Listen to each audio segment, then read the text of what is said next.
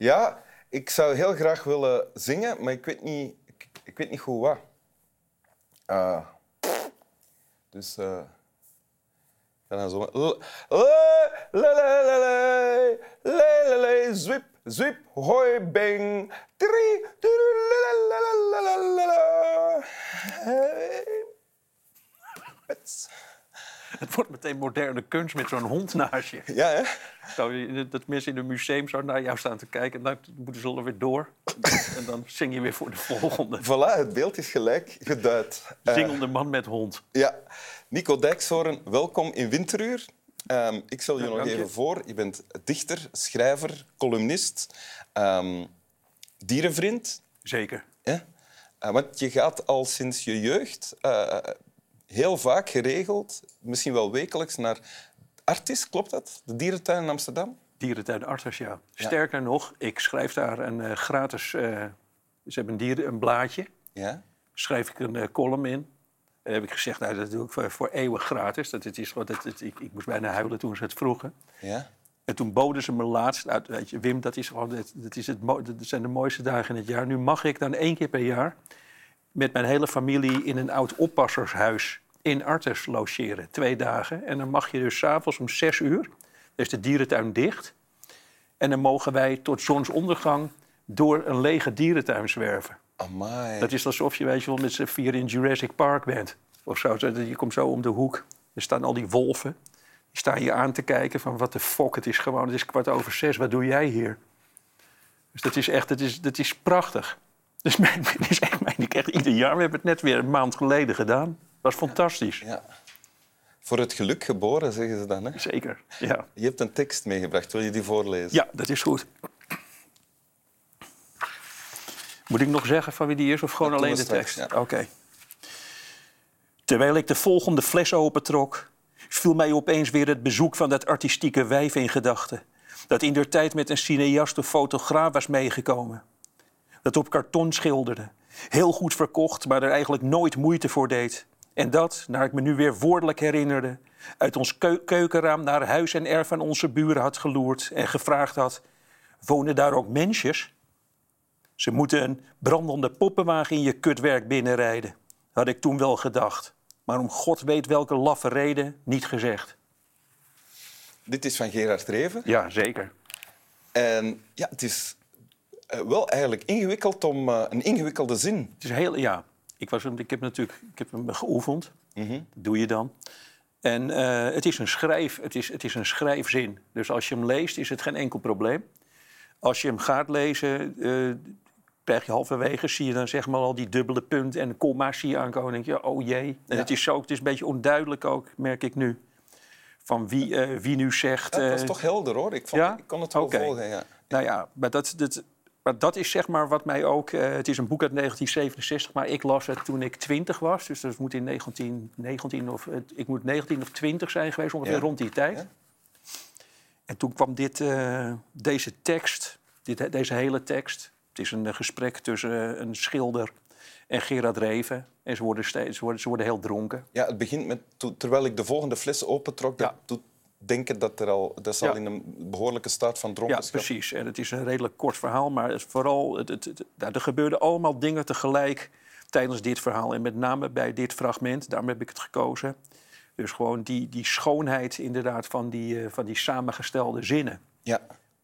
Maar er gebeurt ook wel echt iets. Hè? Want Ja. hij trekt een fles open en hij denkt terug aan iets. En dat is Ja. het aan iemand eigenlijk, Ja. aan een artistiek wijf. Ja. En dan ook met iemand voor zich die, alles, eh, die dat alles niet is. Dus Pannenkoek, waar het hier over gaat, de schilder...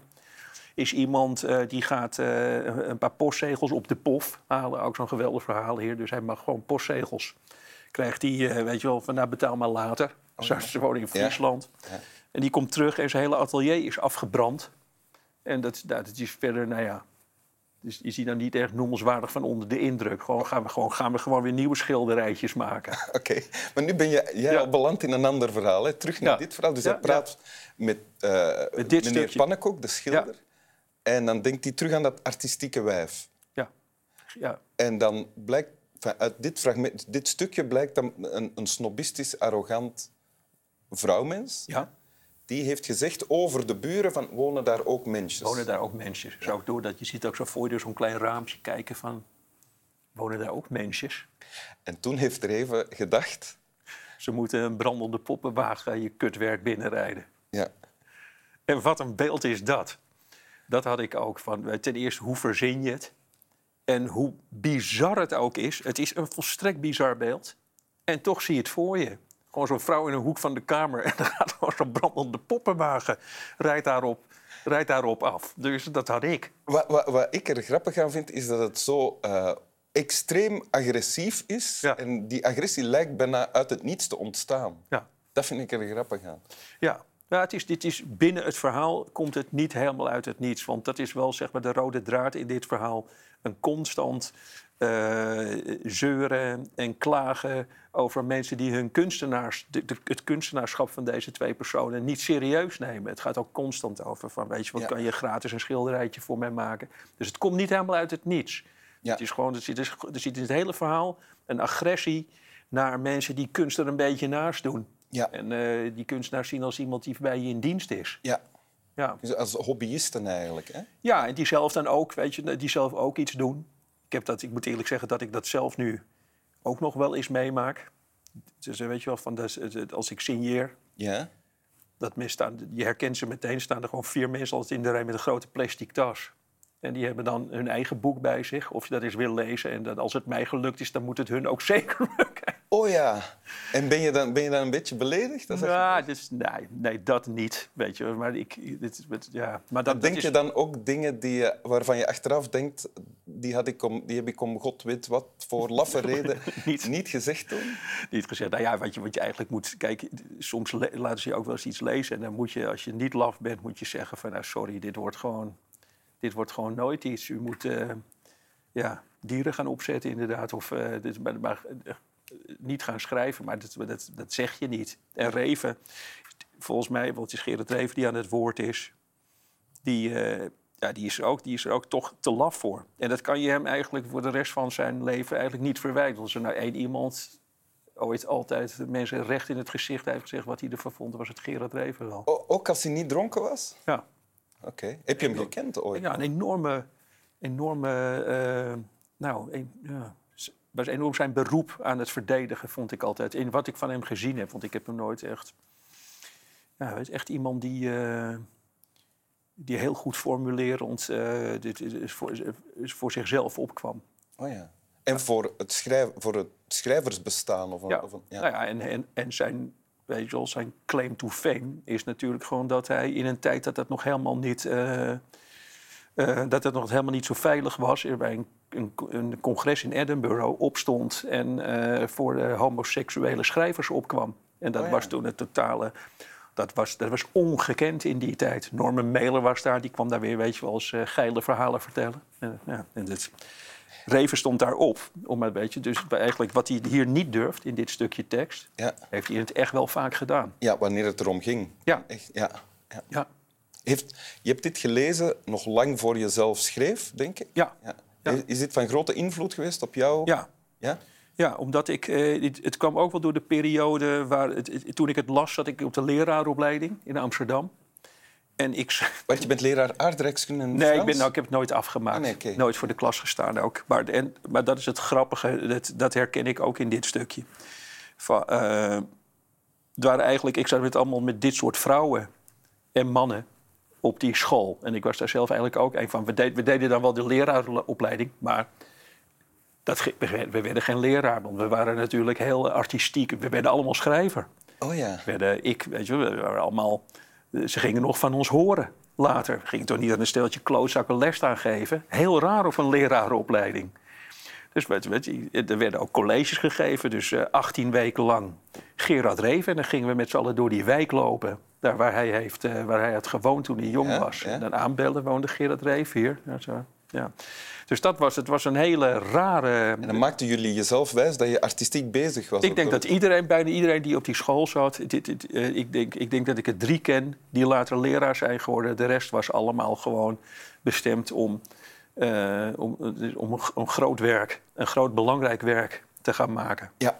En dus dat is die, dat is zeg maar waar, waar Reef het hier... En toen ik daarop zat, las ik dit, las ik dit boek. Mhm. En ik herkende dat. Van, eh, dat, dat, dat had ik wel zo van... Van, oh ja... Het was, het was fijn om van een schrijver... die, zelf, eh, die, die, die ik zelf op een voetstuk zette... om daarvan te lezen dat, eh, dat hij er doorheen prikte. Het betekent allemaal niks, weet Ja. je wel. Je moet gewoon hard werken. Dat, dat las ik er een beetje uit. Van hij, zit in de, hij zit nu een beetje te suipen. Maar eh, normaal, eh, Reven schreef gewoon urenlang per dag. Iedere dag. Ja. En dat is niet zoiets wat je er maar voorbij doet. En dat, dat, dat, ik had opeens iets van, oh, wacht even. Dat zijn gewoon... Dat, is, dat, dat wordt dus herkend, die, dat, dat fake gedoe hier om mij heen. Ja. Door iemand anders. ja. Ja. Wil je het nog eens voorlezen? Ja, dat is goed. Terwijl ik de volgende fles opentrok, viel mij opeens weer het bezoek van dat artistieke wijf in gedachten. Dat in der tijd met een cineast of fotograaf was meegekomen. Dat op karton schilderde. Heel goed verkocht, maar er nooit moeite voor deed. En dat, naar ik me nu weer woordelijk herinnerde, uit ons keukenraam naar huis en erf aan onze buren had geloerd en gevraagd had: Wonen daar ook mensjes? Ze moesten een brandende poppenwagen je kutwerk binnenrijden, had ik toen wel gedacht. Maar om god weet welke laffe reden, niet gezegd. Dank u. Slap wel.